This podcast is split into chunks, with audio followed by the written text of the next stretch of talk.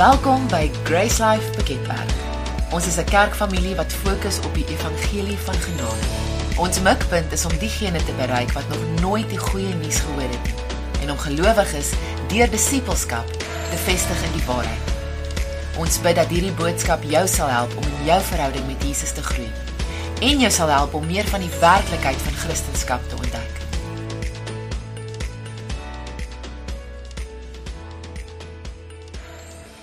Die Here. Hallelujah. Um, it's indeed a pleasure to be here before such wonderful people, the precious children of God, who are washed by the blood of Jesus. You are clean because of his blood. You are children of God. He cleansed you clean with his blood. Amen. And that cleansing does not expire. You cannot lose your salvation. You are in this forever. You are saved forever.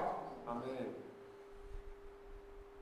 How many of you think that maybe one day you're going to wake up without your salvation? Maybe it has vanished. How many? Do you know sometimes, especially during the past days, we've come from uh, uh, COVID days, we have had people who were preaching that be careful, the end is about to come, so get ready. How do you get ready? What do you do to get ready? What must you do to get ready? They are putting fear into your heart. They are unsettling you about your settled salvation. Jesus got you ready. You don't need to get ready. Jesus got you ready. Salvation is eternal. That's why it's called eternal life. It's not sometimes life. Praise the Lord. Amen. Now, the, the, the, there is purpose in our salvation. We were saved for a purpose. Do you know that? We were saved for a purpose. How many of you bought a car for a purpose? You bought a car for a purpose. So that you can go to work, you can go to the city, you can go whatever. But do you leave the car parked and then you start walking around, you start catching the bus to city, you start going to the market by bicycle? You bought a car for a purpose.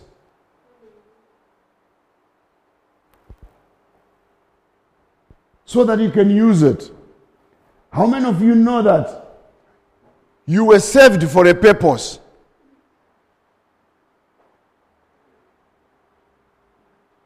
Do you know the purpose for which you were saved?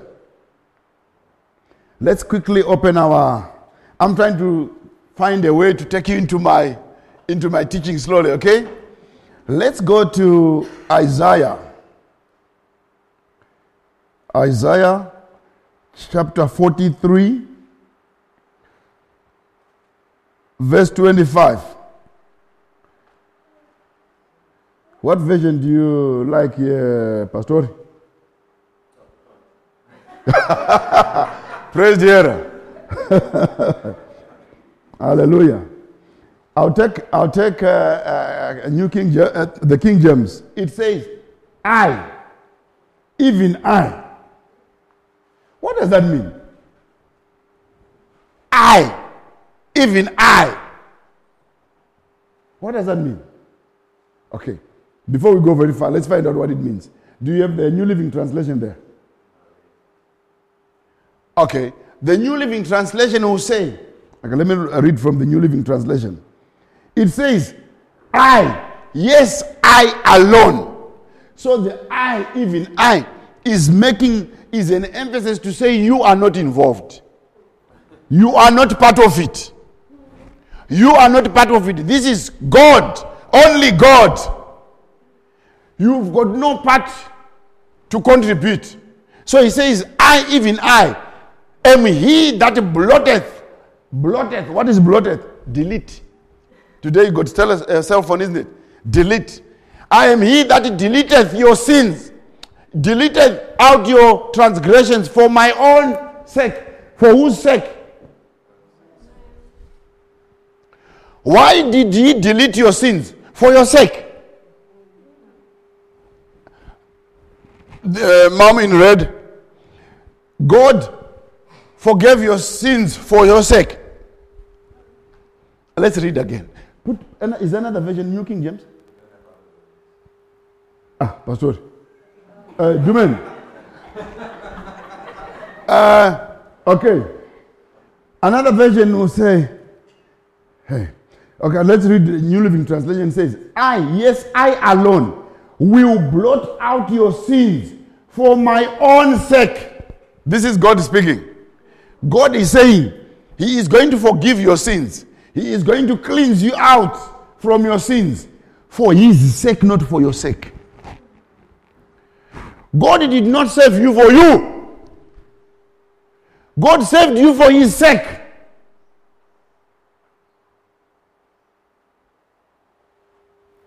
Praise the Lord. My brother, do you have a cell phone? Where is it? Is it an iPhone? I don't know. I don't, I don't know. Can I have somebody with an iPhone? Uh-huh. Now you see the ladies now. Hallelujah. this is your iPhone. She bought an iPhone. For whose sake? For her sake.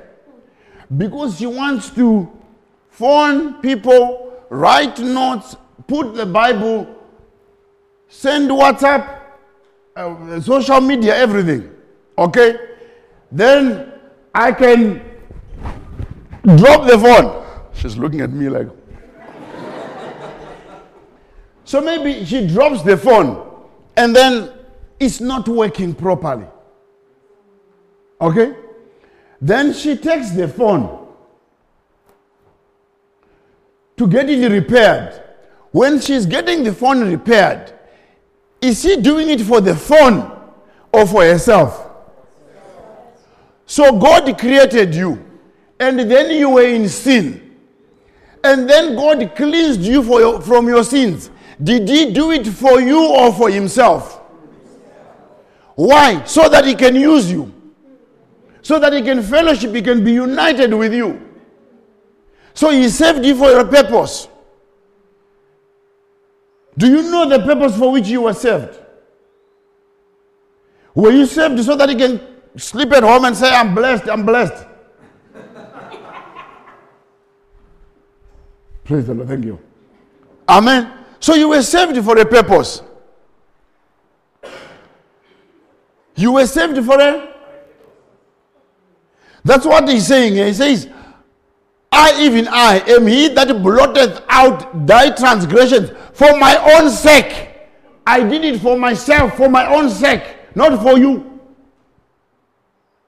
Of course, because God is good, you get to benefit, but He did it for Himself. Let's not forget that. Hallelujah. Now I think I can slip into, I can now go into my teaching. Are we together now? So he made you righteous. What is righteousness? Let's have it in Afrikaans. What is righteousness in Afrikaans? Eh?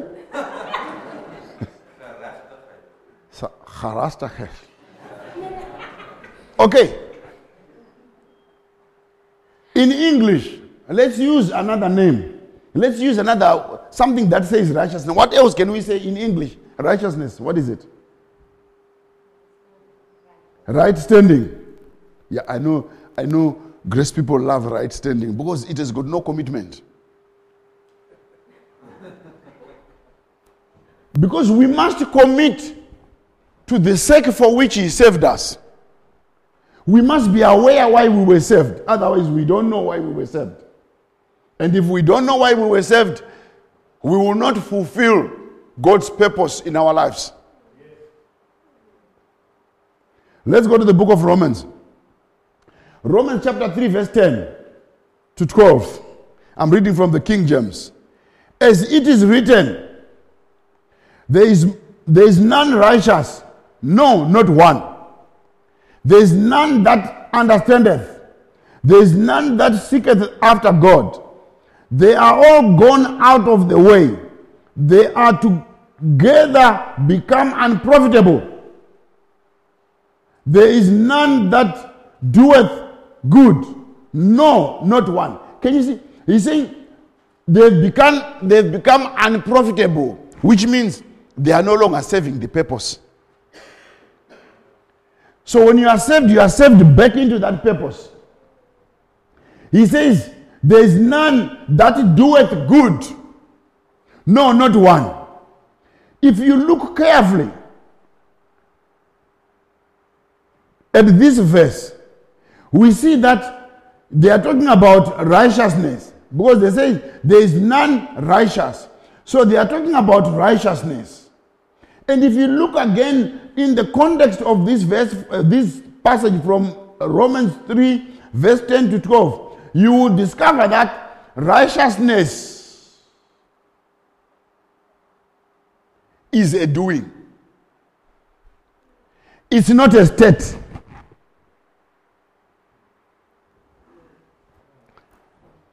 Righteousness is doing. Let's let's come back to English dictionary. Righteousness means doing what is right. Righteousness is doing what is right. How many are righteous now here? You are righteous because God made you righteous. You are the righteousness of God in Christ. Now, if you are the righteousness of God in Christ Jesus, what are you doing right? Come again? You are his doing. First, that's, that's true. You are his right doing, but it doesn't end there. You are what God did right. All right, let me leave it there. Let, let's, let's, let's go on. Let's go on. Let's go on. Okay, so the verse says, It is written. That verse, Romans 3, verse 10, it says, It is written, which means Paul is teaching from the, from the Bible. And in that day that Paul is writing the letter to the church at Romans, what Bible was there?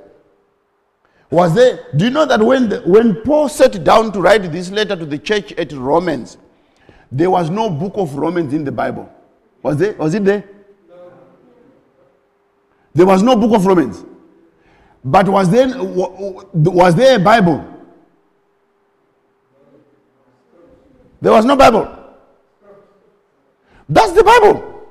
The script is the Bible. So here the Bible that he's reading from. Because no one is, is, is allowed to teach from his head. Even the apostles. Everyone teaches from the Bible.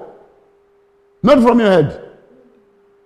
So what Paul is writing in the book of Romans is an explanation, a teaching on what is already written in the Bible. And the Bible that they had that day was from which book to which book?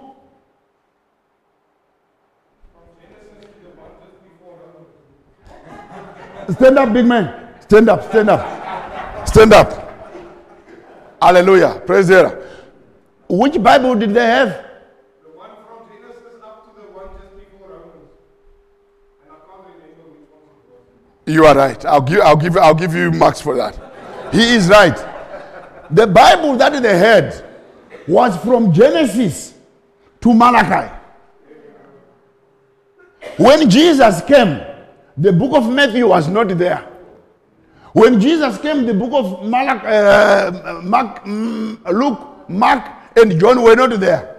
The book of Acts was not there. The book of Ephesians was not there. The book of Jude was not there. When Jesus was teaching, he was only teaching from Genesis to Malachi. Those are the scriptures. Amen. So, what was Jesus teaching? Was Jesus teaching the Old Testament? Was Jesus teaching the Old Testament? So, so Matthew is the Old Testament because Jesus was teaching from the Old Testament. Jesus was not teaching Old Testament. He was teaching from the scriptures. So these books, I think last last time I was here, we agreed on that. I told somebody book here, uh, somebody's Bible here. Were you here? Did I te- did I tear a book from here? A page. I didn't tear a page here. Ah, Then I'll do it today. Where's got a Bible? A book, a Bible. Ah, I, I- I want that one. Bring it. Bring it. Bring that one. Bring it. Bring it. I'll teach, I'll tear it in a smart way.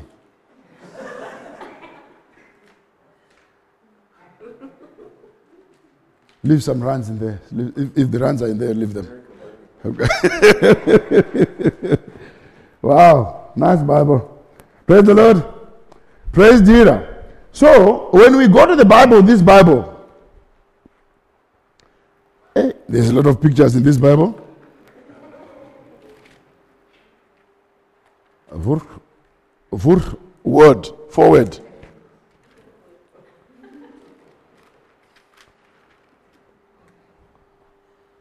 Old Testament. Old Testament. Is this inspired? Which prophet wrote this? This is not inspired. Oh, Testament. Okay?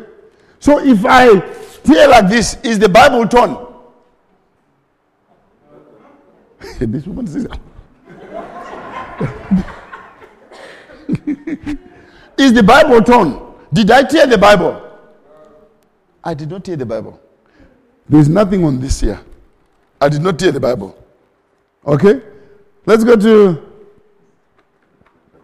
somewhere else where you like a lot. I've got to figure out what it says in Afrikaans to make sure I'm there. Now we've got New Testament. New Testament. Which prophet wrote this? Is this prophet Isaiah or Malachi? Is this Moses who wrote this? Or is it Jesus? Who wrote this? This New Testament. So if I tear like this, did I tear the Bible? Did I tear the Bible? Is this Bible now torn? Is it short of anything? Is the word of God violated in this Bible? Which means those pages, Old Testament and the New Testament, were not part of the Bible. When Jesus was teaching, like Paul is teaching here in the book of Romans, they were they said it is written. They didn't say let's go to the Old Testament. They said let's go to the Word of God.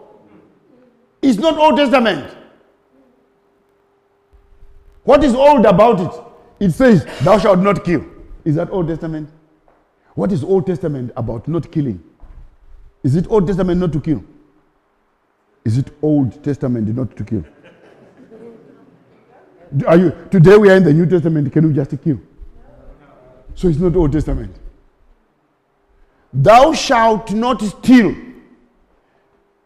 Is it Old Testament not to steal? So why do you call those books Old Testament? Who told you to call them Old Testament? Well, I'm telling you that they are not what? Old Testament. That is what Paul is teaching here. Praise the Lord. So when Paul says, it is written, he's gone back to the Bible that he had that day, and that Bible was only up to Malachi. So let's read where Paul was reading from. When he says, it is written, there's none righteous, none, not even one.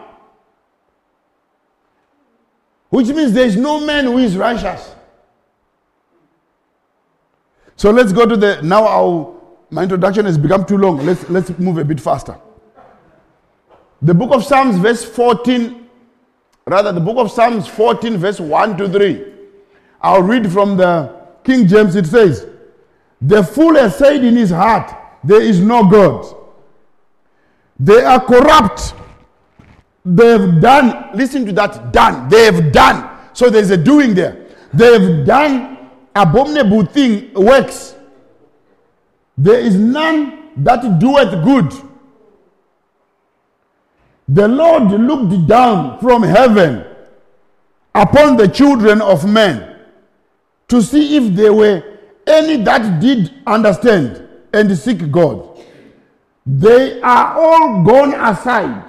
They are all together become filthy. There is none that doeth good, no, not one. Can you see where, where Paul is teaching from? So to, Paul is teaching this in the church which, which you call New Testament. He does not change anything. He does not say it's Old Testament. He teaches it the way it is. Amen. So, when we see that, so Paul is teaching about righteousness from the book of Psalms. And if we look carefully at that, at that passage in the book of Psalms, we can also see that righteousness is about doing something because they are not doing it. Righteousness is about doing something. I'll, I'll, I'll get you along slowly. So let's go back to Paul in uh, um, Romans chapter 3, verse 23. I'll read from the King James. For Paul continues to say, For all have sinned. Ah, did he say all were born sinners? Did he say all were born sinners? What is sinning? Do you know? Sinning is a verb, isn't it? Like, you cannot be a driver if you don't drive. Can you see?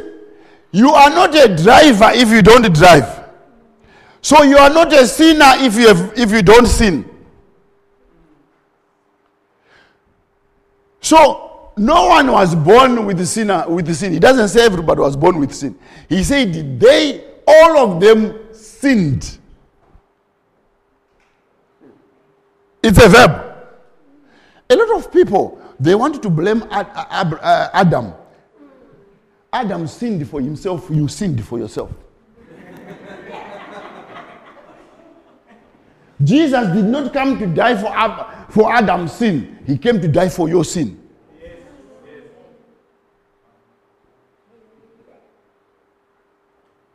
I'll leave that one there. Okay, let's carry on. So he says in uh, Romans 3, verse 23 For all have sinned and come short of the glory of God. What is coming short?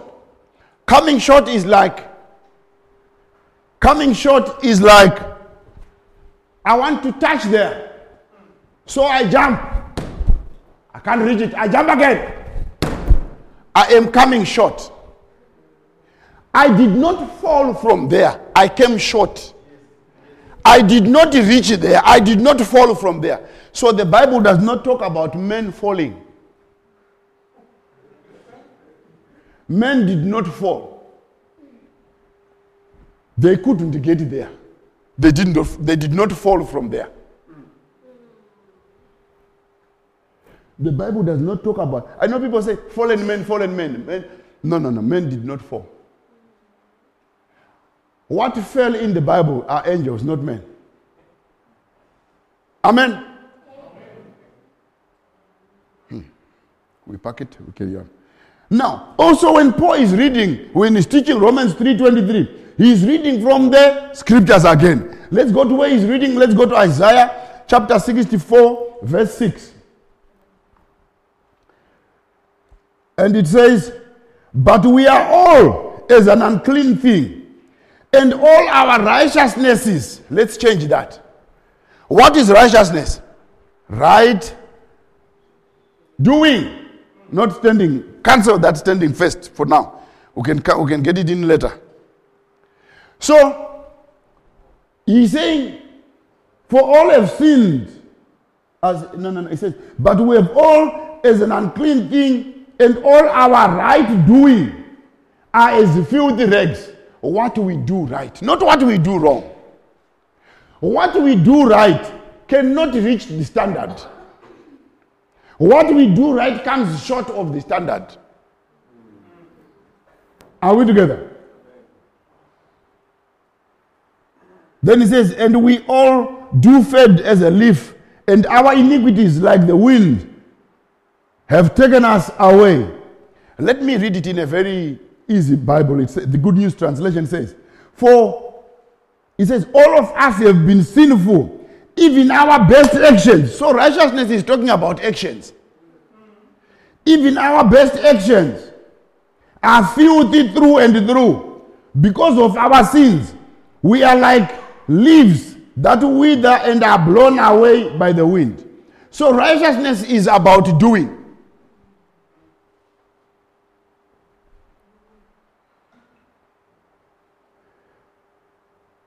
Isaiah is clear here that righteousness is also about what? Doing something.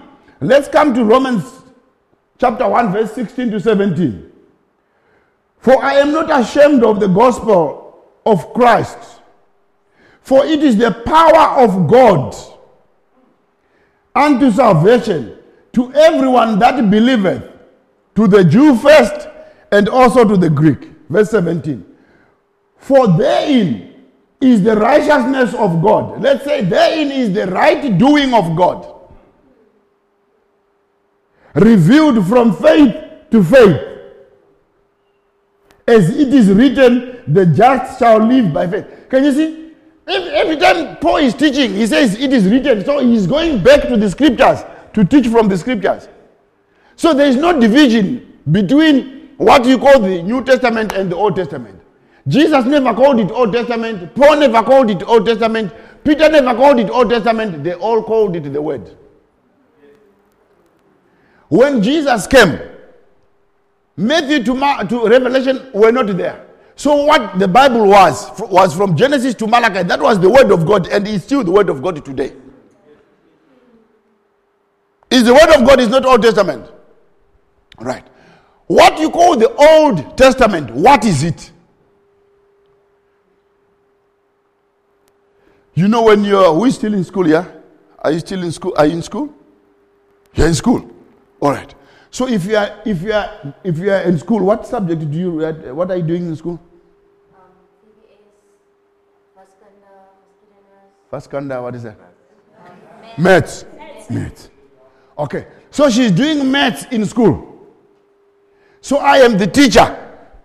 So I have got a math book. Oh, I'll give you a Bible now after this. Uh, all right. Hallelujah. So this is the textbook that I'm teaching from. I'm teaching mathematics. And she's sitting there.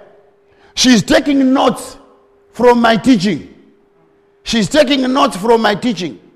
Now, if you go to her notes and there's something you do not understand from her notes, for you to understand what is in your notes, what do you need? You need the book I was teaching from. So, Matthew to Revelation are people teaching the Word of God, explaining, interpreting the Word of God, bringing out the meaning of the Word of God in the Bible, which is from Genesis to Malachi. So, Matthew to Revelation are explanations, are notes of teaching what is written from Genesis to Malachi. So, don't call it Old Testament.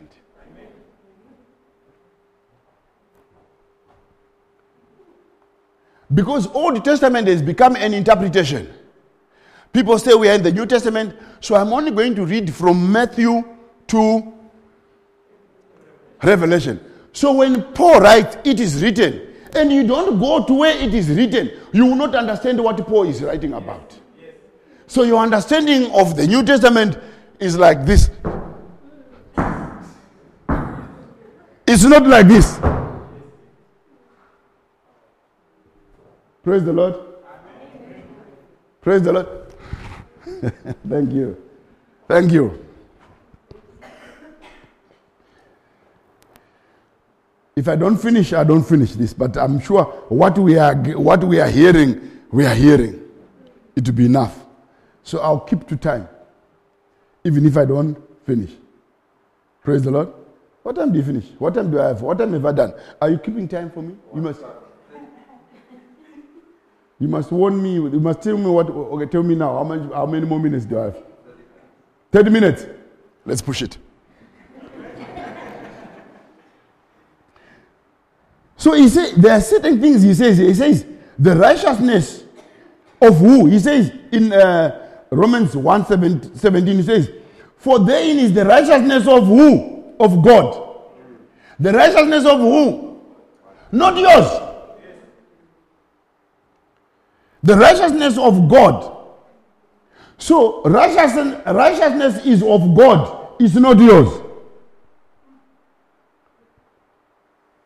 But we saw that no man is righteous.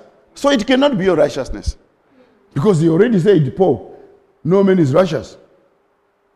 Which means no man does what is right. Which means no man is able to do what is right by themselves. Man does what is right by believing in God's faithfulness to do right or to put things right in the earth. So when he says, the just shall live by faith. No, no, no, no, no. It says, uh, yes. Uh, oh, no. It says, the righteousness of God revealed from faith to faith. What does it mean? Faith to faith means faith in God's faithfulness. Faith to faith means your faith in God's faithfulness, which means you believe in God's faithfulness. You are saying, Amen. God is faithful. Amen.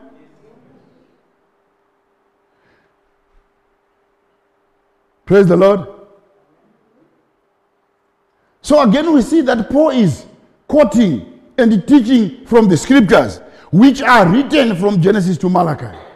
So let's go. When he's, when he's saying from faith to faith, when he says the just shall live by faith, where is he teaching from? He has just opened another book, which you call, you, not me, you, call Old Testament. I have stopped calling it Old Testament. What do I call it? The Word of God. When Jesus was quoting it, he was saying the word of God. He did not say Old Testament. A lot of people have turned their backs to that which is called Old Testament, so they don't know what is written there. Because they think it's punishment there. It's not punishment. God does not change. God is the same as He was in Genesis, in Exodus, in Deuteronomy, in Isaiah, in Malachi, in Proverbs, in Nehemiah. God is the same. Is that way even in Revelation. Amen. That's why when people come to the book of Revelation, when we have taught you about what Jesus has done, you are happy. You are happy. When they come to the book of Revelation, they teach things that are fearful. As if the salvation has expired. As if the blood of Jesus is no longer working. The blood of Jesus works forever. Amen. If anyone teaches you from the book of Revelation and you are shaking and you are afraid, what they are teaching is not the word of God. The word of God will strengthen you. The word of God will encourage you. The word of God, if you are doing wrong, will correct you. It doesn't tell you you are going to burn because no Christian is going to burn. Praise the Lord. Praise the Lord. Amen. So let's go to where Paul is teaching from in the scriptures, where he's quoting from. That he, uh, uh, uh, Romans chapter 1, verse 17. Let's go to Habakkuk chapter 2, verse 4. Habakkuk chapter 2, verse 4. He says, Behold, his soul is lifted up, is not upright in him, but the just shall live by faith. The word just there is the word righteous. It means those, one, those who do what is right. So, if men cannot be righteous, what is it that man does which is right? What man does which is right is to have faith in God's faithfulness. That is what man does right. Nothing else he can do right. To have faith in God's faithfulness is for you to do right. Amen. So God accepts people into his plan to put things right on the earth by faith. He accepts people into his righteousness by what? Faith. I'm going somewhere because we had we had the, the multiply conference. How many came? Just the domain and his wife. The domain, domain is that right? Domain. Domini. The domain and his wife came and everybody else. Where was everybody else? What, what, what, where did you go? You went hunting? You went farming? Where, where did you go? You went fishing? You went mountain climbing? Where were you? Do, didn't you know I came for you? Didn't you know that when God wants to tell you something, He sends His men. And God sent me to you, not because I am important, but because you are important. No, you don't know how important you are. You miss what God wants to do in your life. Which means you are, you are going to miss the reason why He cleansed you. You are going to miss the sake why you were cleansed. You are going to miss the purpose why you are cleansed. And you sit here in Peter, uh, back like, I'm righteous when you are not righteous. today. Today, today, today, today. Praise the Lord. Amen. Amen. When I come here like this, if you know, if you accept me as a man who is sent of God, do you know you can get healed? Do you know that you can get healed? Do you know these hands? I lay them on the sick, they get healed. Ah, these hands, you see them? No electricity, nothing. Just power of God. Lay on the sick and they are healed. Praise the Lord. So, the word just there means the one who does right. What is right? For men, what is doing right is what? Having faith in God's faithfulness. So God accepts men into his righteousness, into what he is doing right by faith. Let me read that. Uh, okay, let me skip that. Let me skip that. Let's go to Genesis chapter 15, verse 6. That's where people pick up righteousness, and we're going to pick it up from there. Genesis chapter 15, verse 6.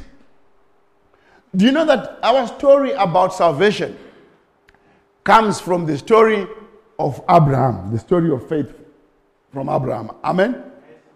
Good. Now, Genesis 15, verse 6 says, And he believed in the Lord, and he counted it to him for righteousness. You see in that verse, there are two he's. Can you see he? There is he, one, then there is he, two, then there is him. Can you see that?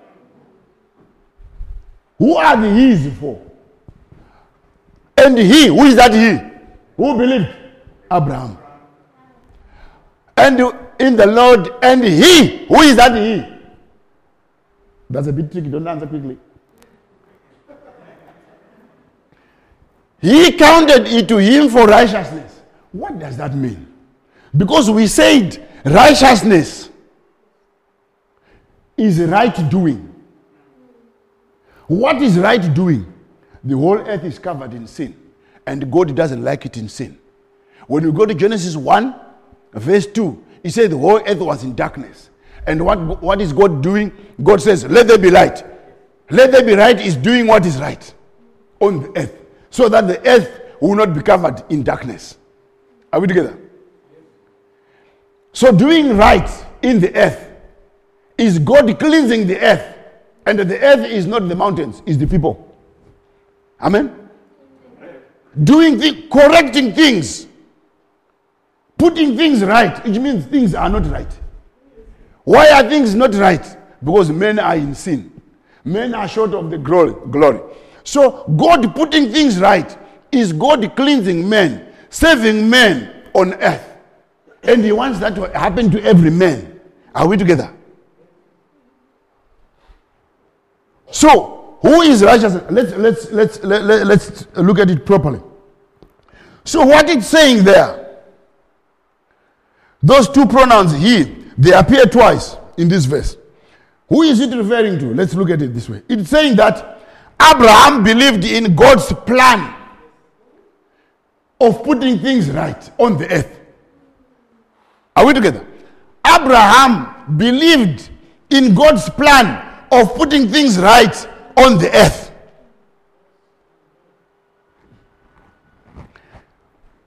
God judged that Abraham had done right. Why? Because he believed in the faithfulness of God to put things right in the earth.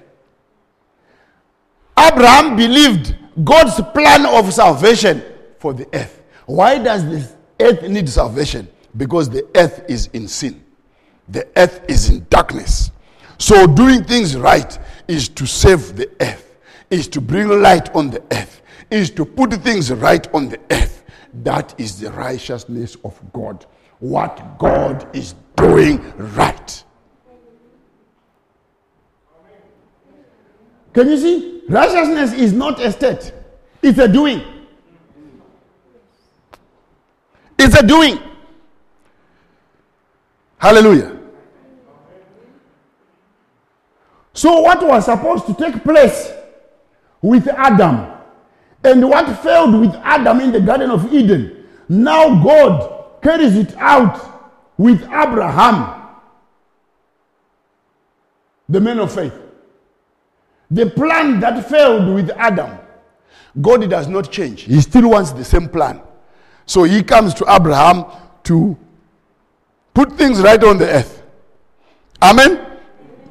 Good.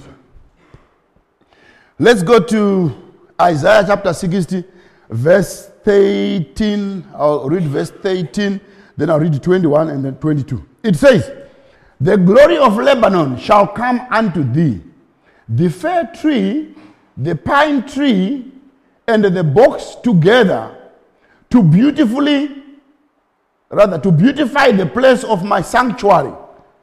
What is the place of God's sanctuary? What is God's temple?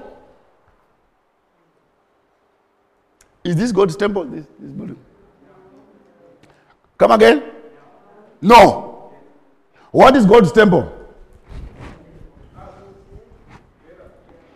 If we leave this place, we go under a tree. That's the household of God, a holy place. So, God's temple is people saved in whom God lives. So, the temple that Solomon built, or the tabernacle that Moses built, they were teaching aids, teaching aids to show what God wants for the whole earth. What God wants as his temple is the whole earth. That's God's temple. Is it God's temple yet? No. Why? Because these people here are God's temple. But if these people don't do their work, they, God will not get, establish his temple on the earth. This temple must increase, must get bigger. How does it get bigger? People going out to evangelize, other people are what? Are born again. Until the whole earth is covered with people who are born again. Then the whole earth is God's temple.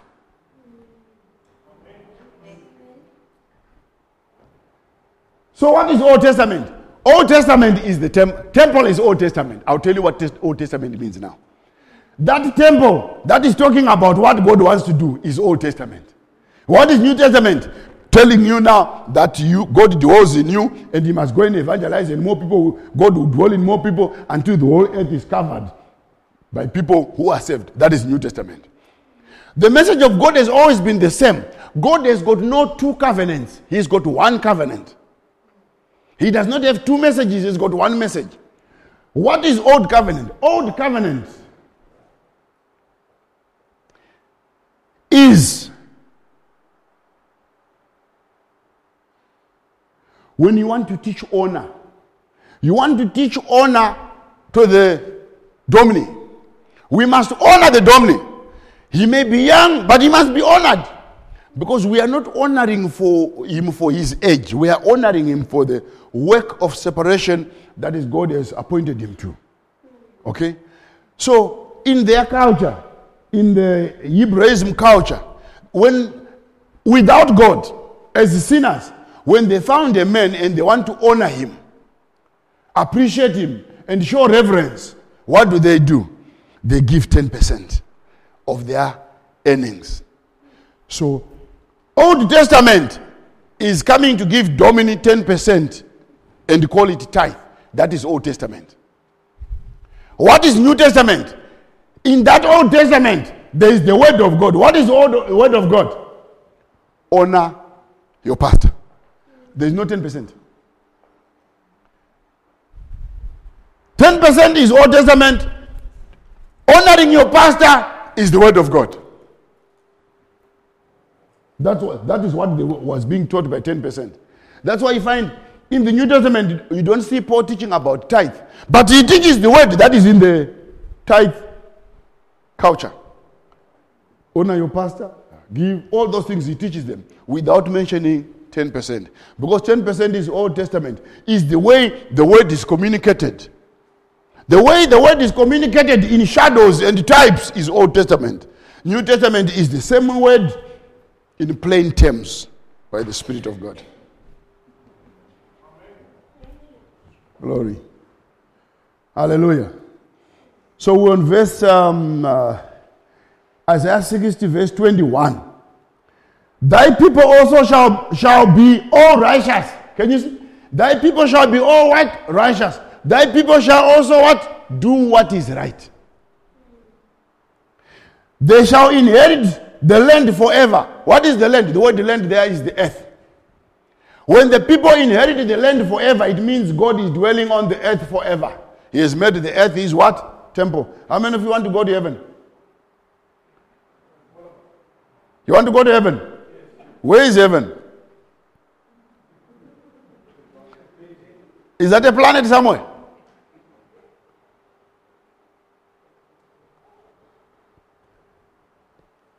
Is that where is heaven?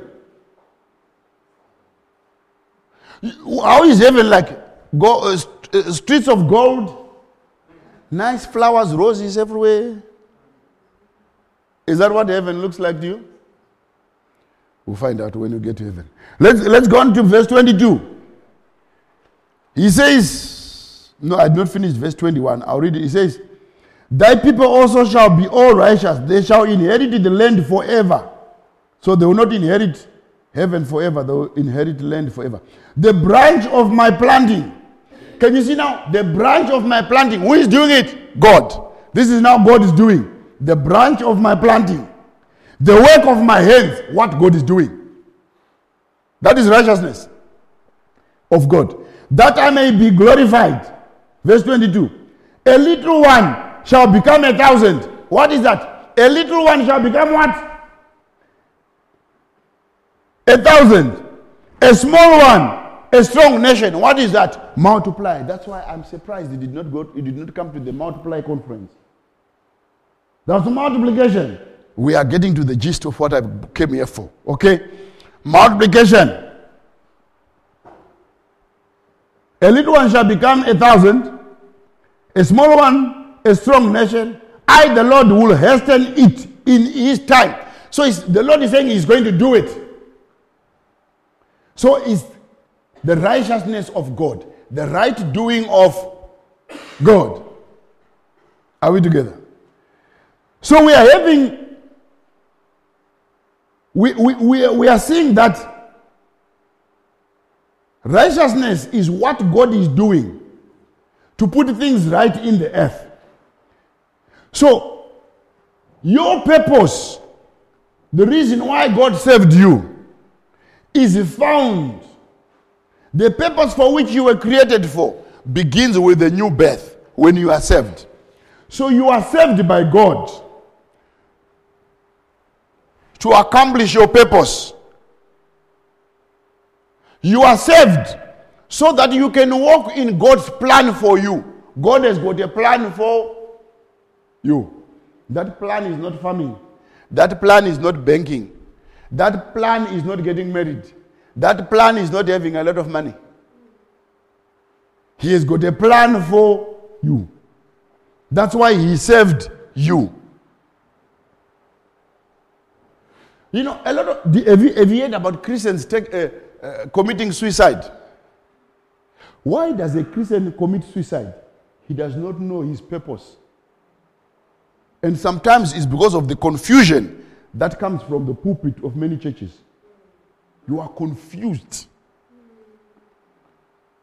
You don't know whether you are free or you are not free. Today, the pastor teaches a good message. Tomorrow, he says God is going to strike you with lightning because he did not pay tithes. So you don't know. So you don't know. A Christian who takes his own life simply means he does not know who he is. He does not know why he was saved. He has lost sight of his purpose or he was never told his purpose. You get fulfillment. Do you know you can get healed just by knowing your purpose in Christ? You can walk with satisfaction just by knowing your purpose in Christ. Without money. Money is not the, the answer. Poverty is not the problem. We know Michael Jackson. You know what happened to him? You know Whitney Houston? Too much money, but miserable life. Because money cannot fill that gap that is in your heart. That gap in your heart is filled by God's purpose for your life. Some of you here, you thought maybe once you get married, you are going to be happy. Are you happy now?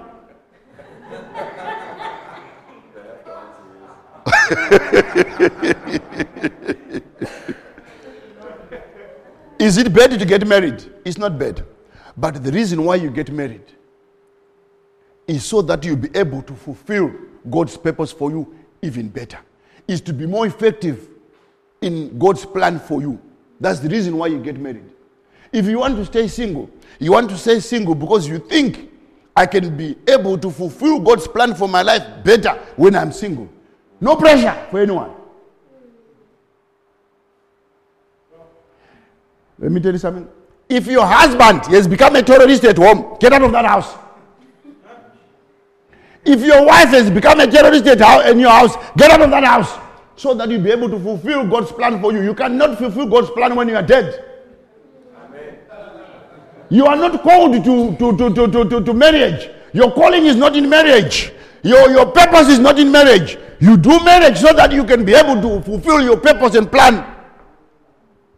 But marriage is not your plan. It's good to be married. Are you married?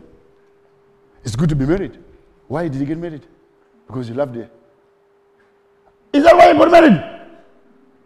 You got married because he loved you and you loved him. We want to change that. Now you are married. We can change it. How must you be? How does this marriage become a blessing? A blessing, because you help her serve God better. She helps you serve God better. So together, you are being more effective in serving God than you would have done by yourself, than what you would have done by yourself. Then it's a, it's a blessed mes- eh, marriage. Praise the Lord. Do you get it?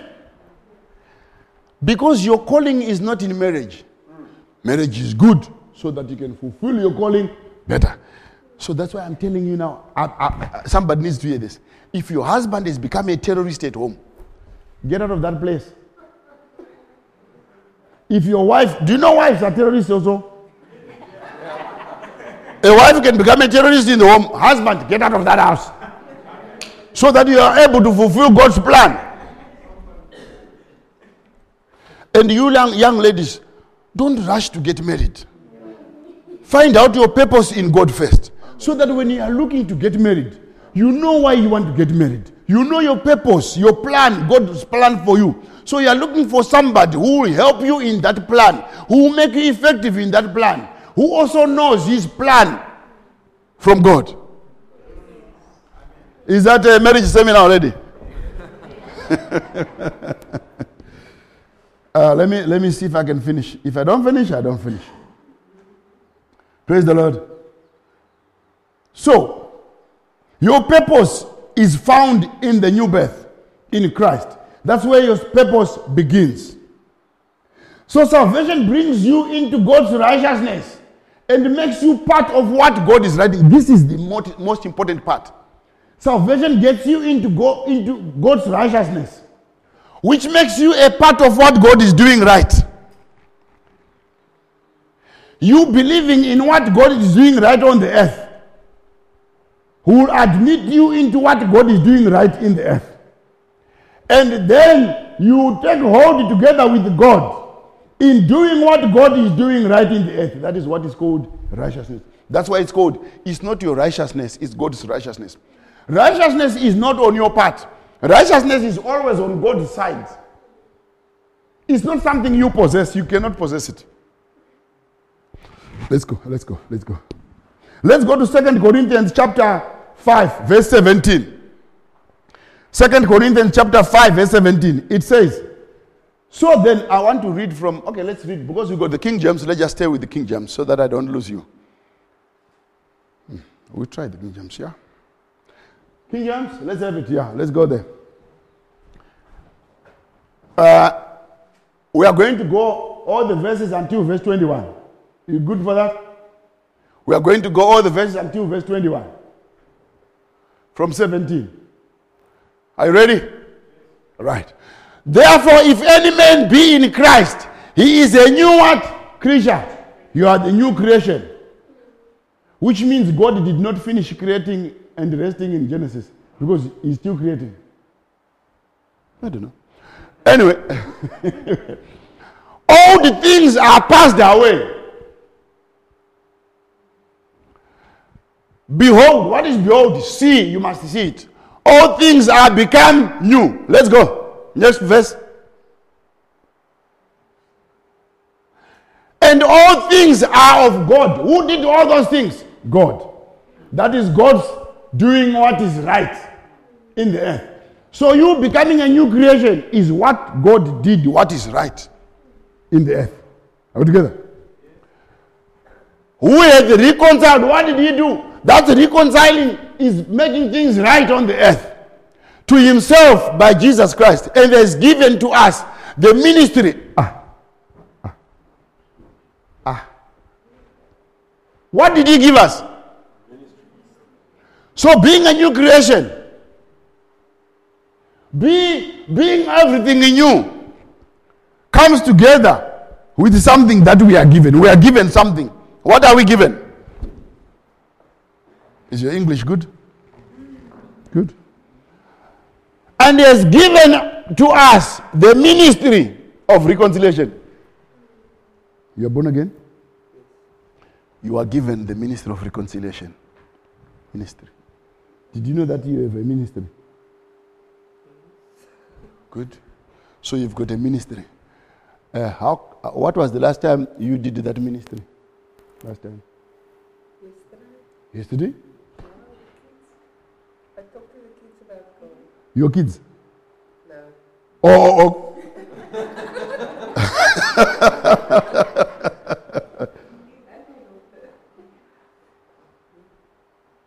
okay. Your kids and your daughter. Uh, uh, uh, are, you- are you related? These are the kids you spoke to. These are not kids.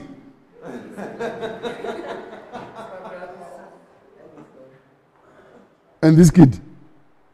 He's his girlfriend, and he's my brother's son. Uh, don't worry, we are going to do ministration okay? You, you like ministration? Amen. So, he gave you the ministry of reconciliation. This is righteousness. That ministry there is righteousness. Let's go, you see. Let's continue the next verse. To wit, that God was in Christ, reconciling the world unto himself. God was in Christ, putting things right on the earth for himself. Okay? Not counting people's sins unto them. That's what it should read to be clear there. Not counting people's sins unto them. So when God is doing right, He does not count your sins against you. Do you know that today God is not counting your sins against you? He is not counting your sins against you. My sister, did you know that? Ah, you're not convinced. Let's say you owe her One million US dollars. You know, you do. You know, you know, rand is cheaper than US dollar.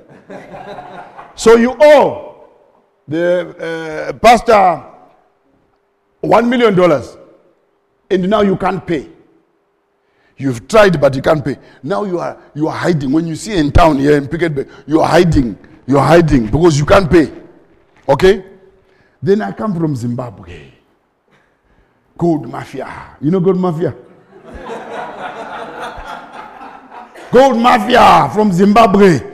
And I give her, I say, how much? What's your name? Shinae. How much does Shinae owe you?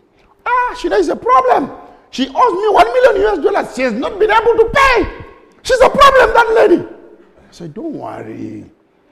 I will, Miss Oliver, I will, Mrs. Oliver, I will, I will, I will, I will pay for her. This is the money, one million US dollars that Shanae owed you. Even if she doesn't know, that, that's what I've done. Is she going to go or phone and say, I want my money? But she didn't pay. I paid. I didn't owe her, but I paid. So she cannot phone her and say, Bring my money because there was that black man from Zimbabwe. He is not the one who took my money, but he gave me money, but I want yours too.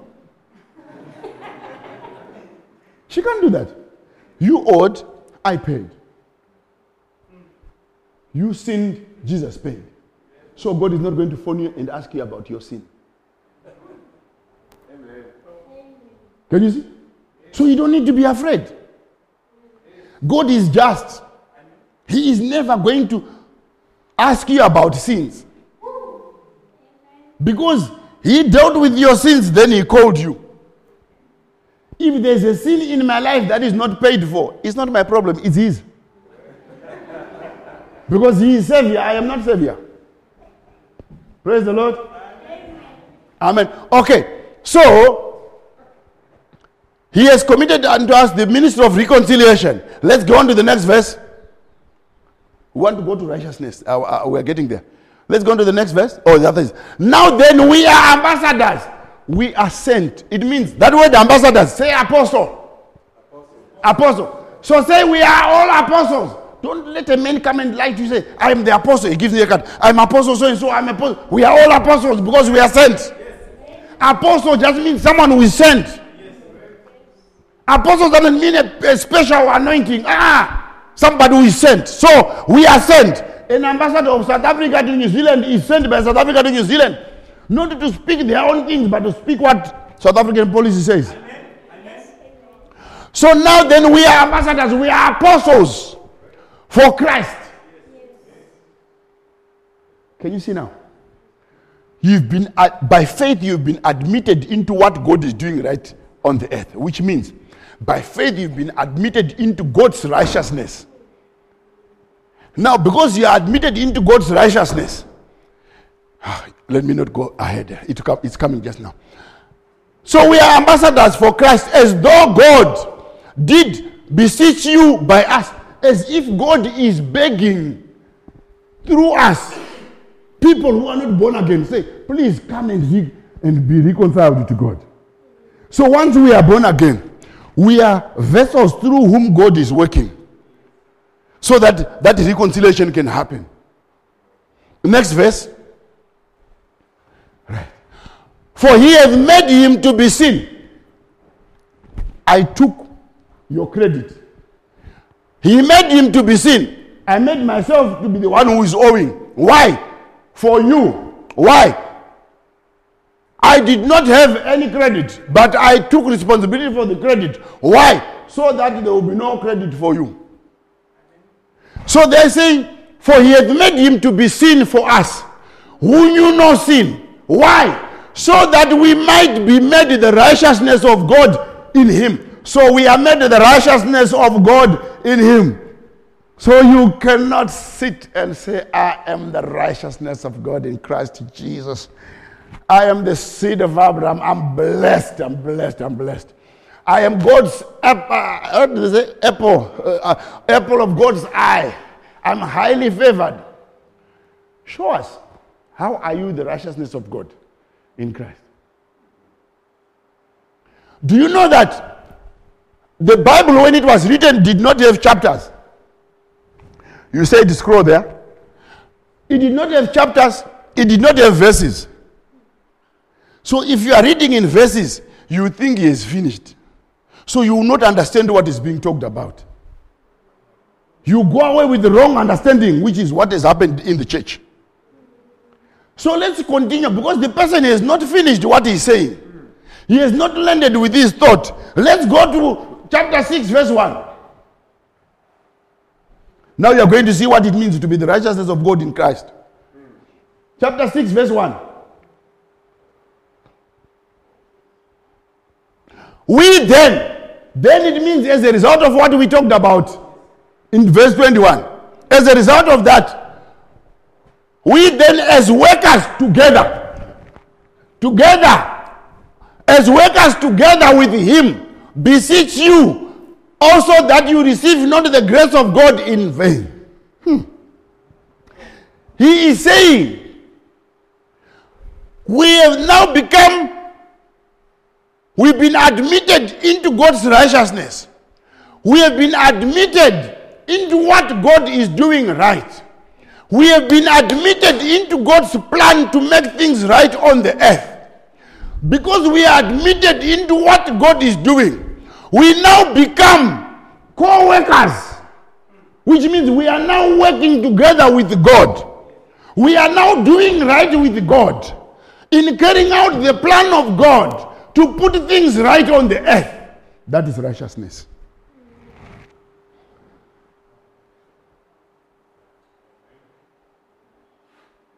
That is righteousness.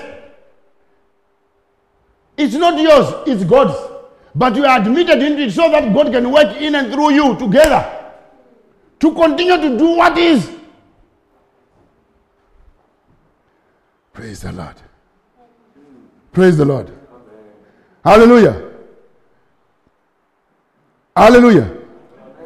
Let's go to Second Corinthians chapter chapter 3 verse uh, 5. I'm, I'm jumping a, a few things just to make sure we are spot on. Second Corinthians chapter 3 verse 5. Can you see it's the same chapter that is these are the same things he's talking about. Second Corinthians chapter 3 verse 5 here. So it says, not that we are sufficient of ourselves. What is it saying? It's saying we are not righteous on ourselves. It's saying we cannot do right by ourselves. But our righteousness is of God. That's what it's saying again. It's saying our ability to do right is of God, comes from God. Okay? To do what? It means there must be something that we need the sufficiency to do. And that sufficiency is not ours, it's of God. We need something to do right with God on the earth. The next verse, 6.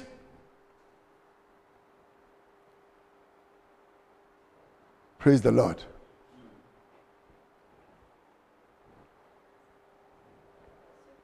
Who also has made us when in verse in chapter 5 verse 21 he says he made that he made us the righteousness of god in christ isn't it that that is what he has made us It's the same thing who has also made us able ministers so he admitted he admitted us into his plan of doing what is right on the earth so now we are now doing what is right on the earth with him we are now ministers ministers are waiters servants, people who are doing something for God.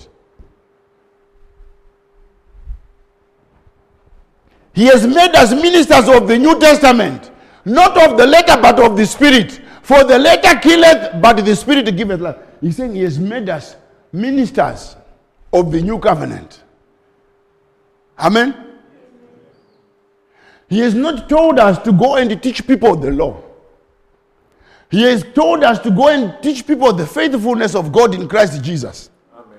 So when a person believes in that faithfulness, he is admitted by faith into what God is doing in the earth. He is admitted into that faithfulness to put things right on the earth. So, How do you, how are you a minister of the new covenant? So you are not in the new covenant. Did you hear me? You are not in the new covenant. You are not under the new covenant. You are not above it. Because we ask people, "Ah, oh, we are not under the Old Testament, we are in the New Testament. Uh-uh, you are not in the New Testament. What are you?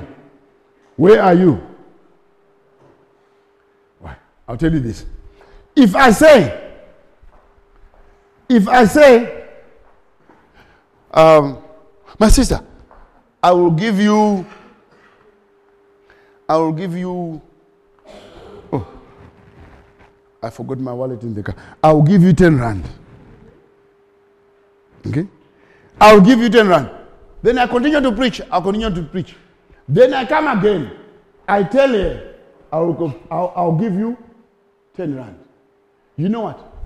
What I gave her the first time is I gave her my covenant, what I want to do. Okay? When I come the second time, what I- when I say I I'll give you 10 rand, that is what is called the new covenant or the new testament. It means the same promise being repeated. Why? Because it's not yet fulfilled. It's still new. It's not yet fulfilled. So when I come again and say it, as long as I have not done it, it's still the new covenant, the same promise unfulfilled. Okay? Now, when I give her the money now, I have fulfilled my promise. I have fulfilled my covenant. She, the, she is not in the promise or what? The promise is fulfilled in her. Can you see? So, we now, when we believe in Christ, the promise for eternal life is fulfilled in us. The promise of God's covenant is fulfilled in us. Okay? But let's say she is still an unbeliever. The promise is fulfilled in me, but it's not yet fulfilled in her. So now I become a minister of that New Testament to bring it to her so that it can be fulfilled in her. So when we are born again, we are ministers. So we go with the gospel to this one who is not born again. When we preach the gospel to her, we are ministering the new covenant. When she believes the new covenant is fulfilled in her, as soon as she does that, she has got a ministry to go and tell this one. Is that clear? So, do you see that all of us we have a ministry? Righteousness is our ministry together with God of doing things right in the earth, working together with God. Righteousness is not doing nothing, righteousness is doing something. But you are admitted into that righteousness by just believing.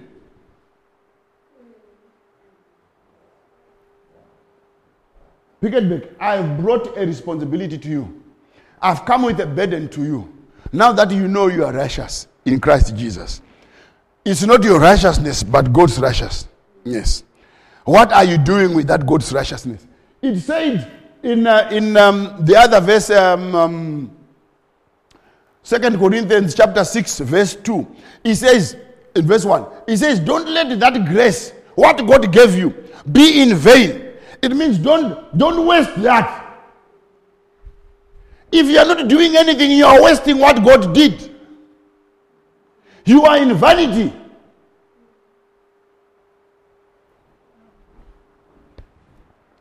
Praise the Lord. Let's go to where will I take you now? Let's go a bit further to verse uh, 9 of that same. Uh, all right. Okay, okay, okay. Wait there. Okay. We then, as, co- as, as workers together with Him, beseech you also that you receive not the grace of God in vain. What is the grace of God? What God gives you. What did God give you? He gave you admittance into what He's doing right. Now, don't let it be in vain. Begin to work together with God in putting things right on the earth. Are we together? Let's go to Second Corinthians chapter 3, verse 9. I'll show you something. 3 verse 9. We are we are we are landing, we are landing, we are landing. Are we? Yes. We are landing. Okay. 3 verse 9. Yes. Can you see we are still continuing from verse 6? So it says, For if the ministration of condemnation be glory. Much more does the ministration of righteousness exceed in glory. What is the ministration of righteousness? You going to preach the gospel.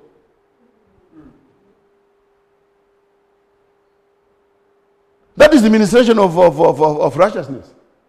You are doing together with God what is right on the earth. You are working with God to put things right on the earth. So righteousness is not sleeping. Righteousness is not a good boy. No one is going to be rewarded for being a good Christian, for being righteous, for not drinking, for not smoking. No one, when we go to heaven, we are not going to be rewarded for those things. Why? Because Jesus did that for you. He washed you from your sins. You did not wash yourself. So you can't be rewarded for that. You didn't do it.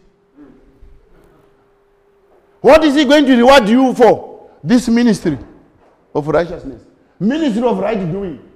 When you are working together with God, ministering his gospel to those who are not saved. That's why we're uh, a conference, multiply conference. We must multiply.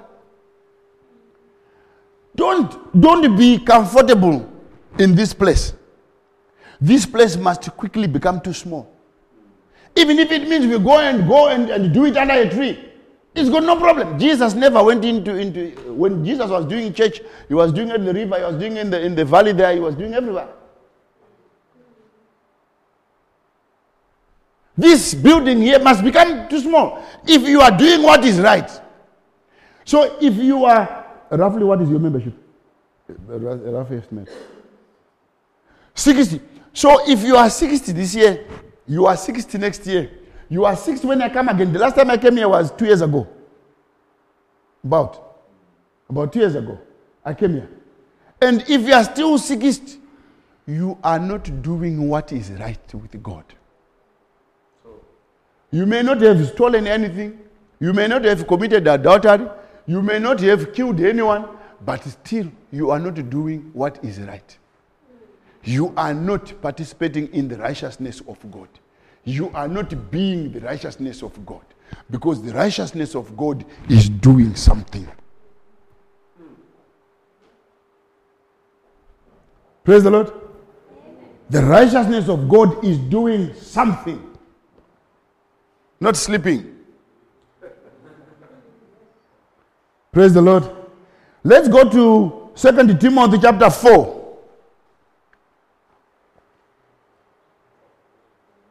Your righteousness must be doing something. That's what I'm saying. Second Timothy chapter 4, verse 6 to 5. I, I, I wanted to read it in the in the in the New King James, but let's just read what we have here. Because I think it's nice. Everybody participates. Second Timothy chapter 4, verse 5. How many of you have gone to a funeral? You hear people say, ah, he's finished his race. He's running his course. He has kept the faith. Have you, have you heard that at, the funeral? And the person that they are talking about, although he was a Christian, he never preached to anyone. So he never ran any course. There's nothing he did. You don't say that about him. Amen? Amen. What is Paul saying? Paul is saying, but watch thou in all things, and you have. Uh, is that where we are? Is that what I want? All right, that's fine. Okay. But watch thou in all things, endure afflictions. It's saying we must endure pain in righteousness, in doing what God is doing right on the earth. So we must suffer. Sometimes we have to do, we do it when it's convenient, when it's not convenient. When we are broke, when we've got a lot of money. We still do it when we've got a job and we don't have a job. We must still do it because we are the righteousness of God in Christ Jesus. We are working together with God to do what is right on the earth. God wants everyone to be saved. So he says, do the work of an evangelist. Can you see now? That is righteousness.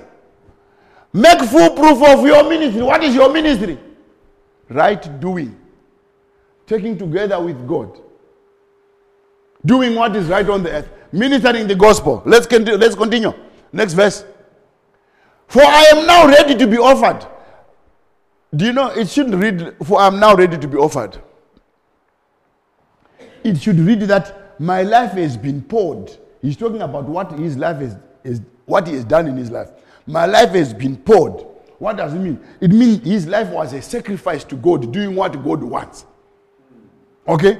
And he is now ready to do what? To die. Okay? Why? Because he has lived his purpose. He has served his purpose. You guys here in here, why do you want to be alive tomorrow? Why do you want to wake up alive tomorrow? For what? So that you can eat more food, you can eat more pap, you can eat more bulvos. Please, if you got no purpose, die today, please, so that we can we got purpose, we can eat more bulvos by ourselves. Why must you eat more food if you are not fulfilling your purpose? Why must you put more petrol in a car that is not taking you some anywhere? That is not fulfilling its purpose.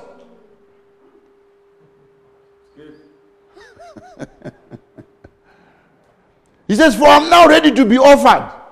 He's saying, I'm now ready to die because my life is lived for God. And the time of my departure is at hand. He's saying, I've got no reason to live now. I'm, I'm, I've done my part. Carry on. Next verse. Next verse. Thank you. I have fought a good fight. You see people saying he has fought a good fight. A person who has died, a block who never preached to anyone. He didn't fight no fight. If you are fighting a, your sickness, that's not the good fight there. I fought a good fight. Is the, do you know the gospel is a war term? The gospel is a war term where we are invading a territory of darkness, getting people there into here. We are, we are going for prisoners. It's a war term. So he fought a good fight. Are you fighting a good fight? If you have, if you have not gone to preach the gospel to anyone, you have not even fought nothing. Although you are saved, which means you have not started to live out your purpose. Because your purpose is for God. God saved you for his own sake. I have fought a good fight. I have finished my course. What is finished my course? I have gone everywhere possible to preach the gospel. That's running the course. Then he says, I have kept the faith. What is keeping the faith? Keeping the faith is I have maintained the doctrine. I did not use strange doctrine, I maintained the doctrine. So I have maintained the doctrine, the correct teaching of Jesus Christ. Without going any, without using this so that I get more money, without twisting people so that I can get people's money. That's what he's talking about there. So, are you running your course? Are we going to say when you are when you are in the in the in the in the in the in the coffin? Or do you want a coffin? You want a casket? We can get you, we can get you a casket. It doesn't matter. Even if we put you in a sack, it doesn't matter. If you have lived your purpose, you still be rewarded. That thing about spending money on people who are dead is ignorance, stupidity.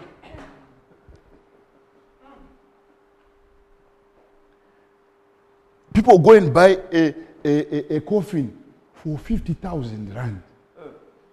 Better buy a coffin for 10,000, keep 40,000 for Ministry of Reconciliation. Then you know what you're doing. You know what death means and what life means. So when you're lying there in your coffin, are we going, your name? Jason. Jason. Jason. Jason, he, he fought a good fight. Are we going to say that about you? If you don't preach the gospel, we can't say that. Pastor, you see him. Watch him.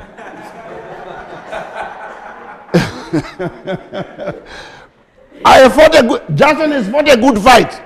He has finished his race, which means I've done everything in my area of responsibility to reach out to all those I was supposed to reach. I have kept the faith. I have not used uh, people's uh, twisted people's minds saying, "I'm the prophet." Sow into the prophet so that you can be blessed. that is not keeping the faith. It's twisting the faith. It's upsetting the gospel. Amen. So, do you find yourself here? These things are written for you. This is the life you must live. The righteousness of God. There is no age. There's, there's no retirement. This is, this is good work. This, this work will keep you healthy. This work will keep you healthy because it gives your life purpose. This body, when you are just sleeping every day, sleeping every day, you don't tell it it has got purpose, you are just sleeping. The body will say, So why must I go ahead? Let me just shut down. When you are sick, you are supplicating before God. You are saying, Is there not a cause? Why must I die?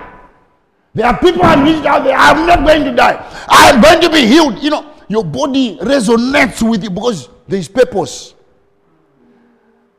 You are telling your body, your body be healed so that I can sleep again.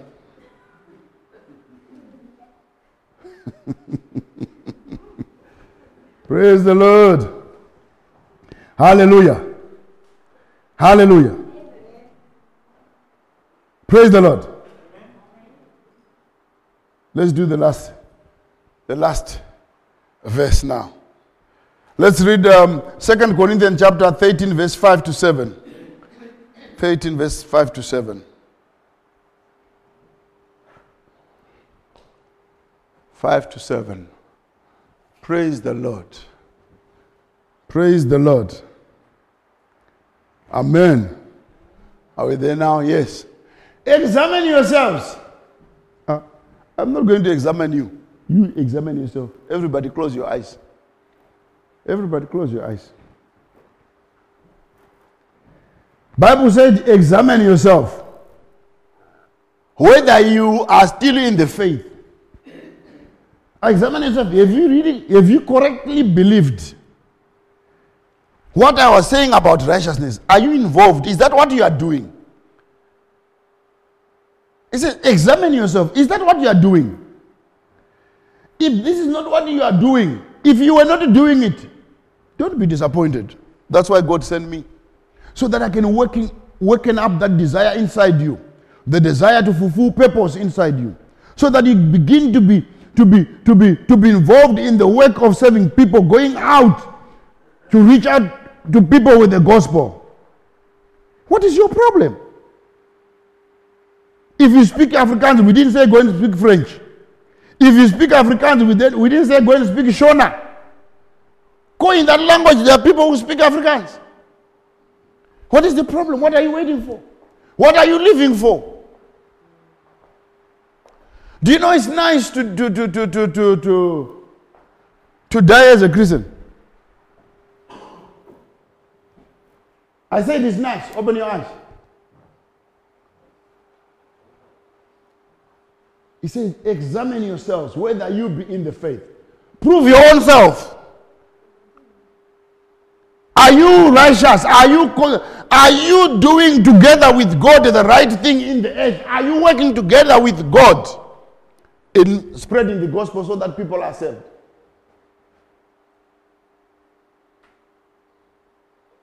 Prove your own selves.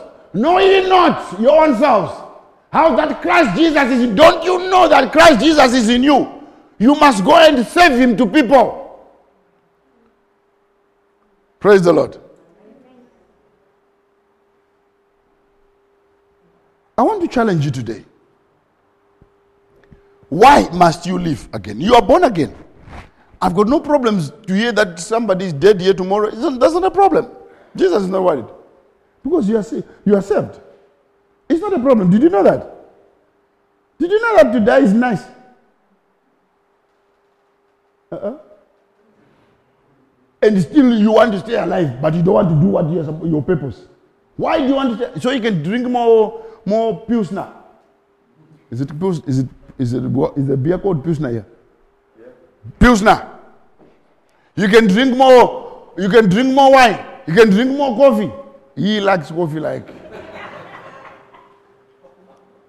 but I forgive him because he, he drinks coffee to do purpose.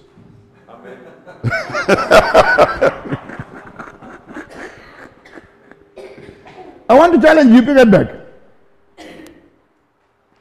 If God wants people saved in Piketberg and nobody stands out to go and preach the gospel, is anyone going to be saved in, in Piketberg?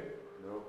So, which means the will of God for Piketberg will not happen. Why? Because you refuse to go. Because you refuse to go. But when you are sick, oh, please, God, keep me alive. Why must He keep you alive? Better leave some space for some other people. Because we are not worried about you when you die. There's nothing to fear in death anymore. Do you know that? Put, put uh, uh, Philippians 1 verse 29, uh, 21 there. Philippians 1 21. There's nothing to be afraid of in death. It says, Philippians 1 verse 21. For to me to live is Christ, and to die is gain. So why are you afraid to die? To die is better. If you are not going to fulfill your purpose in Christ, to die today is better. Is better. Go to the next verse.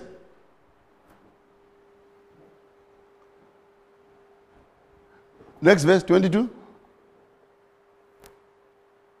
But if I live in the flesh, which means if I stay alive, this is the fruit of my labor. Yet what I shall choose, I want not. He is saying, Paul, he's saying, "Ah, I don't know what I should do. Do you know what? When you, when you, when you wake up in the morning, you don't know whether you should have um, oats or you should have um, uh, fruit or porridge.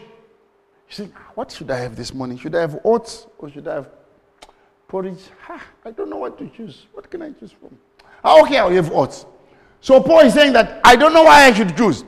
Whether I should die or not. To die is gain, to live is Christ. Now I am torn between these two. I don't know whether I should die or I should stay alive. Listen to what he says. Carry on. I don't know what to choose. Carry on the next verse 23. But if I live in the 23. For I am in a strait between two. He says, I'm, I'm caught up between two choices. Can you see? And now you are afraid. Are you, can you be caught up between two choices? You, you got one choice. You want to stay alive. That's all you want. Because you don't know the goodness of the other side. He says, For I am I'm a strait between two, having a desire to depart. He says, I want to die.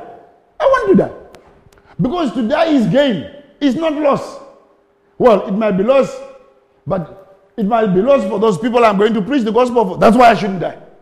Then he says, and to be with Christ. He says, I having a desire to depart and to be with Christ, which is far better. I want to die today, which is far better. But I don't know whether I should remain or I should die because dying is even far better. Can you see from that statement, dying is not bad? I'll show you what makes dying bad. Carry on the next verse. The next verse. Nevertheless, to abide in the flesh is more needful for you.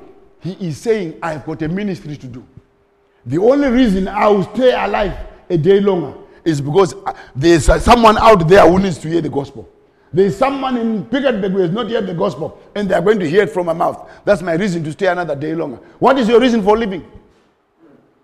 What is your reason to living for living? Jesus says he cleansed you for his own sake. His own sake is so that you take the gospel around. What are you doing? Why are you living? Do you know your purpose? Today you know. Program. Program. People, let's let's do do two two two days a week. We go in the places. We get people saved. Don't be deceived. Many people are going in those. They are in those churches. They are not saved. Do you know that? Do you know that there are people in church who are not saved? Don't ask a person, Are you going to church? Jesus did not say, Go and, go and find out who is going to church or not. Go and preach the gospel. And they'll be born again. And when you don't just preach the gospel, a person is born again, you leave them. You are baby dumping. You must help the person grow up spiritually. You must disciple a person. Discipling is easy. Advise, uh, call him for coffee. If they've got a problem in the home, help them pray for the problem. They got the sick in the home, help them. That's how we disciple people. Be concerned with them. for them. Praise the Lord. How many of you today say God was talking to me today? How many put your hands up? Say God was talking to me today. So are you working up to your purpose? This is what God called you for. Don't think we are few. You are waiting for the big churches to do. The big churches are doing nothing. They are taking people's money. The people you think are doing something, they are not doing anything. So we must preach the gospel as if no one else is preaching it. Praise the Lord.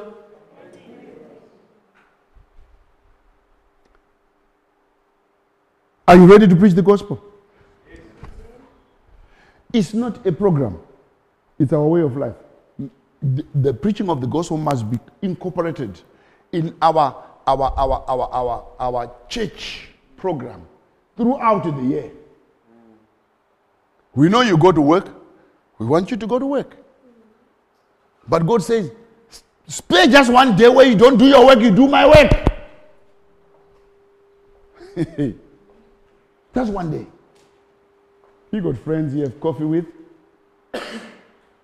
You can minister the gospel to them. That's your ministry.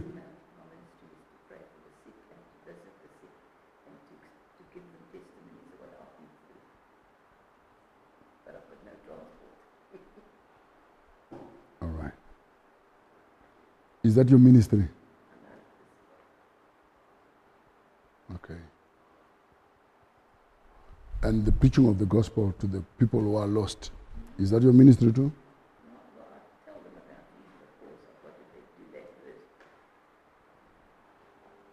What is your ministry, friends.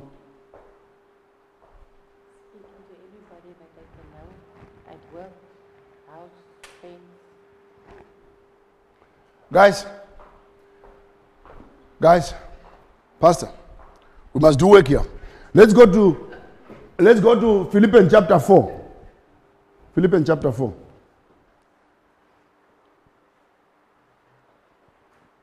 Chap, chapter 4, yes. Um, what ver- Bible am I in now? Okay, let me just King James. Okay. Philippians chapter 4, verse 4. I want to show you something.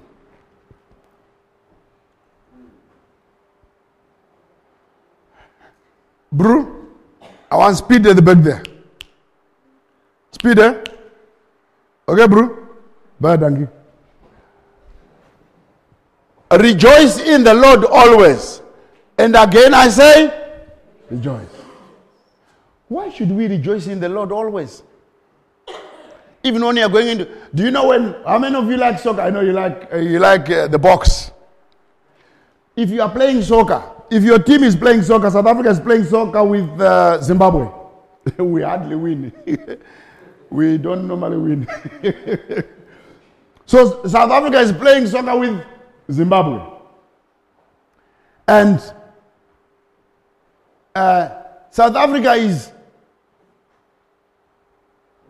uh, two, Zimbabwe has got zero. Okay? And let's say the, the, the game was played last, last, last year, so I already know the result. South Africa finished with what? Two. Zimbabwe finished with what? Five. So Zimbabwe won five, two. Okay? So if you are watching the game here today, and by halftime, Zimbabwe has got zero, South Africa have got two. Will I worry? Because I know the result at the end of the game that Zimbabwe won 5 2. So will I, will I if you are watching on video, can I can I be can I be worried? No, because I know the end of the match was Zimbabwe won.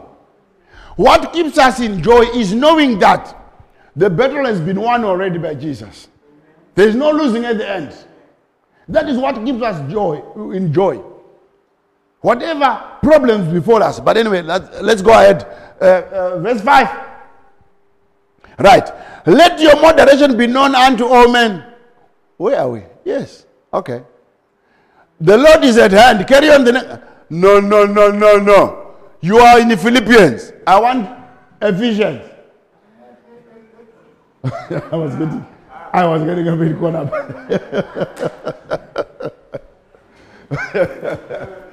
Ephesians 4 4. but it's good about joy. Ephesians 4 4. Thank you. Thank you, sir. Baie dankie. Yes. There is one body. What is that one body? It's saying there is one union of God and men. There is one union of God and believers. One union. That's body. One union. Okay? Okay? Next. One Lord. How many lords are there? This is showing us how we are all the same. You see. And then he says, one faith. What is one faith? One belief system. He says, it means we have believed the same thing. I'm from Zimbabwe, you are in Piketberg. I'm here, we are talking together. Why? Because we have believed the same thing. It means there is one what? Doctrine that we have believed. That's why we can still talk about the same thing, use the same verses. We have believed the same thing. Then he says one baptism. What is that one baptism?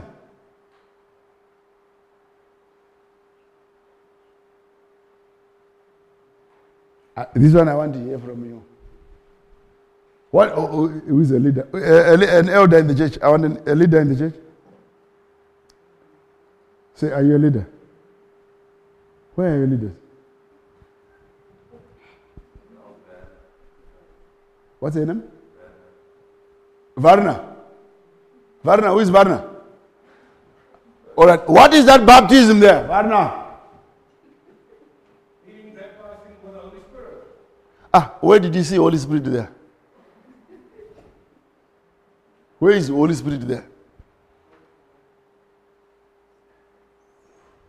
Good. It's saying we have we are submitted to the same Lord. We are submitted to the same doctrine, the same belief system. And we are here. We came here through the same process. Which process? Death, burial, and resurrection of Jesus Christ. That baptism, there's no water, there's no Holy Spirit there, there's nothing there. It's telling us we came here the same way. We came from the same process. So we are the same. We are the, from the same womb of Christ. That's the meaning of baptism there, the context. Are we together? Okay.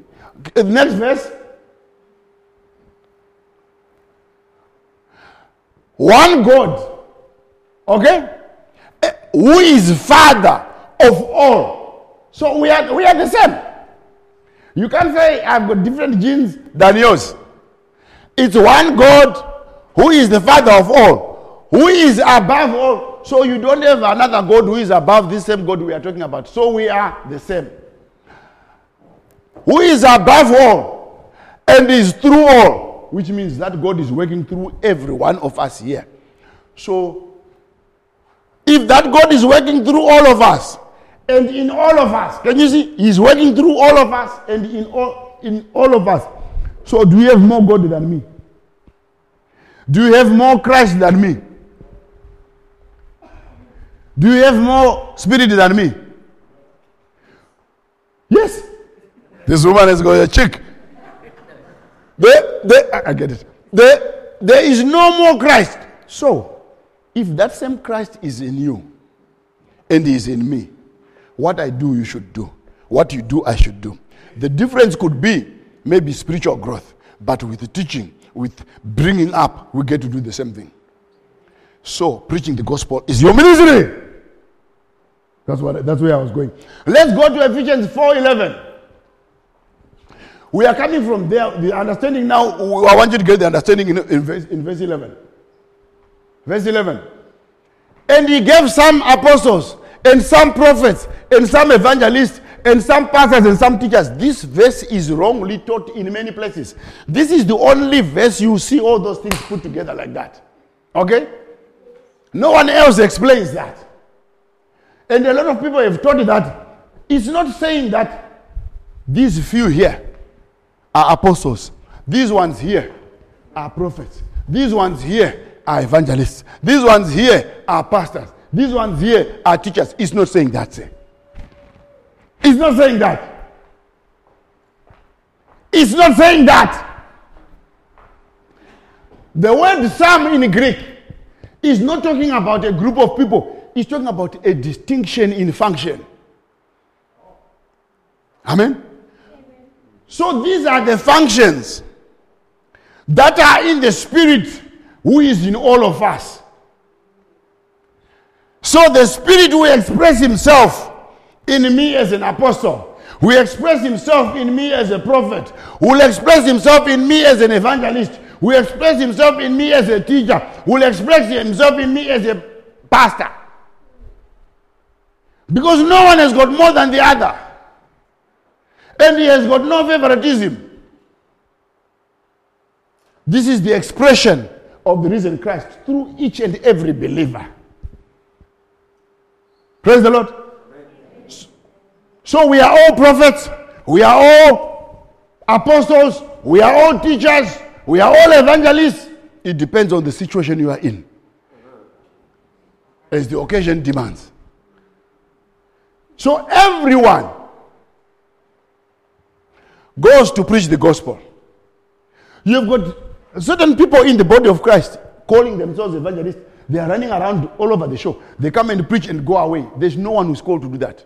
You don't preach and you go away. You preach and you bring people up. Amen.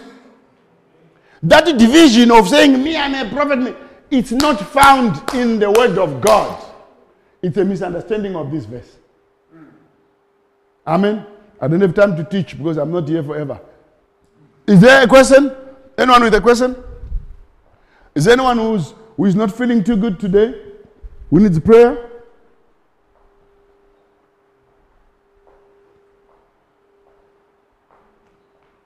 You don't need prayer. I, I saw you shaking your head. You need prayer. You need prayer. Amen. You need prayer so that you wake up to your call. You wake up to your purpose. I'm going to lay my hand on you. Go to the front. Praise the Lord.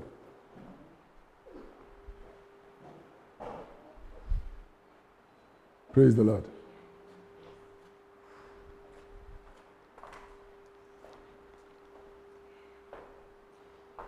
So those legs don't need prayer.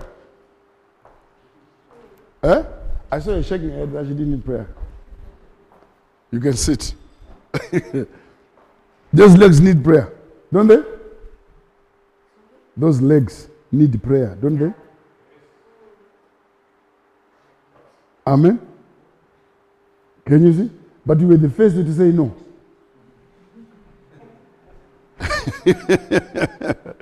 Praise the Lord. We want to pray for this lady. There is purpose for you. God loves you. He has purpose for you. And you you are not old. This year there is no this thing here. There's no retirement. You don't retire from this one because you always have your age, whatever age you are. You minister to those ones. Amen. Amen. Praise the Lord. So, Pastor, come. Let's we want to pray for the lady. Come, the two, the two, the two of you. Amen. Praise the Lord. We want you to put your hands uh, on your legs. Praise the Lord. In the name of Jesus. In the name of Jesus. We minister the power of the Spirit of God to release you from this pain now in the name of Jesus. Whatever is oppressing these legs, we set them free now in the name of Jesus. We minister the power of God. We loose you from this affliction now in the name of Jesus. Be strengthened in your legs. In the name of Jesus. You will walk, you will run in the name of Jesus. In the name of Jesus. In the name of Jesus. Power of the Holy Spirit is working in and through you everywhere. Your limbs are energized now in the name of Jesus. You are set free now in the name of Jesus. Amen. Praise the Lord. Hallelujah. Amen. And you are a minister of the gospel. Amen. Hallelujah. Halle- people- God loves you, and God has got people that He wants to reach through you, which He is never going to meet them, but you are going to meet them. So if you don't minister, you've just let them go to hell. You just dropped them in hell. You're blessed. Thank you. You're blessed. Hallelujah. Praise the Lord. Praise the Lord. Amen. There she is. She's jumping around. Hallelujah. Awesome. Awesome. Awesome. Praise the Lord. Praise the Lord. Hallelujah. There's somebody with a backache here. It tosses you. Hallelujah. It tosses you. Hallelujah. So now I'm ministering. You're saying, ha, how do I do it? Uh, maybe you want to do this, but you're saying your back. How bad is it? Bad. It limits you. Stand up, say. Praise the Lord. Stand up, say, Come, we pray for you. Hallelujah. Hallelujah. Why is it just a backache or it's an injury? I had the operation 20 years back. Now, he told me years back come back again. Like arthritis in my. in your bones. Mm. You know what I've noticed is a doctor here. We love doctors, and Christians must see doctors. Don't uh, don't submit yourself to a teaching that says you must not go to a doctor. That w- that teaching is witchcraft. Okay? It's not either or. It's both. If medicine is going to heal you, is doing what God wants you to be. Amen. Amen. There's a, there's a prophet, a prophet in the Bible, uh, a king in the Bible. The prophet was sent to pray for him. After the prophet prayed for him, he was told to take leaves of a fig tree, medicine, and put on the wound. That's how they were healed. And now another one will come and tell you, don't take medicine. That person, be careful with that person. Be careful with that person. Sometimes there are personal testimonies. Personal testimonies. Me, I can eat oh almost, my stomach is strong. I can eat sand outside there. And I'll not have a problem with this stomach. Now I cannot come and boast to you and say, Me, I've got faith, I eat sand. It's just my genetic, it's just, I just have a, sta- a strong stomach. So if you eat sand and you get, sand, you get sick, I, I tell you, you got no faith. That is not fair. Because this stomach was like that before I was born again. I could eat even mud. I can eat mud, put in there. No stomach ache, nothing. I think I need a stomach like that because now and again there's cholera in Zimbabwe. This stomach is strong. Amen. So doctors are good, but sometimes I find when doctors persuade you for an operation, when they ask you and they tell you for an oper- to go for an operation, when they are talking to you, it's like once you do the operation, your problem is gone. And then they do the operation and the problem is not gone. And they look at you and they talk to you as if they are not the one who persuaded you.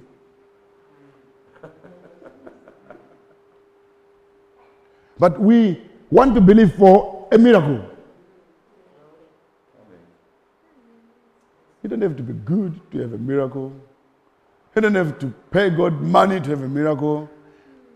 Even a sinner in the pub there can have a miracle. Power of God works everywhere. Amen. Prophet, are you going to come? I think uh, we'll, have, we'll, we'll come. We'll spare you this time. Amen. Amen. Is it lower back, upper back? Lower back. Lower back. In the name of Jesus, we minister the power of the Spirit into this back. Be healed. In the name of Jesus, I set you free from this pain. Whatever the operation damaged, whatever the operation interfered with, we speak the restoration power of God now in the name of Jesus. The virtue of God is working in you now in the name of Jesus. Be healed. Set you free now. In the name of Jesus. In the name of Jesus. In the name of Jesus. Touch your toes. In the name of Jesus, you are freed from the backache. Hallelujah. You sleep better tonight. Amen. Amen. Amen. You're blessed. Hallelujah. Hallelujah. Ah, say, come, eh, come out. Go out to the gate. Kick into the air. Bend over. Jump. Come back. eh, Then you come back. Hallelujah. How is that? Amen. Check on him and don't don't don't don't let the pain come again. If the pain come again, even if it's not, the time is not it's coming, phone the pastor. Pray right there that he be freed. Hallelujah. Praise the Lord.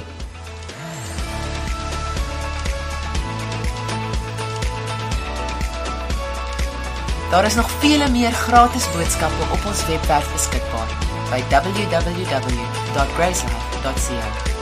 As jy jouself ooit in die omgewing van Piketberg bevind, wil ons jou uitnooi om een van ons byeenkomste by te woon. Ons wil jou graag help om Jesus te ontdek, familie te vind en ware lewe te ervaar. Vir meer inligting, besoek asseblief ons webwerf www.gracelife.ca.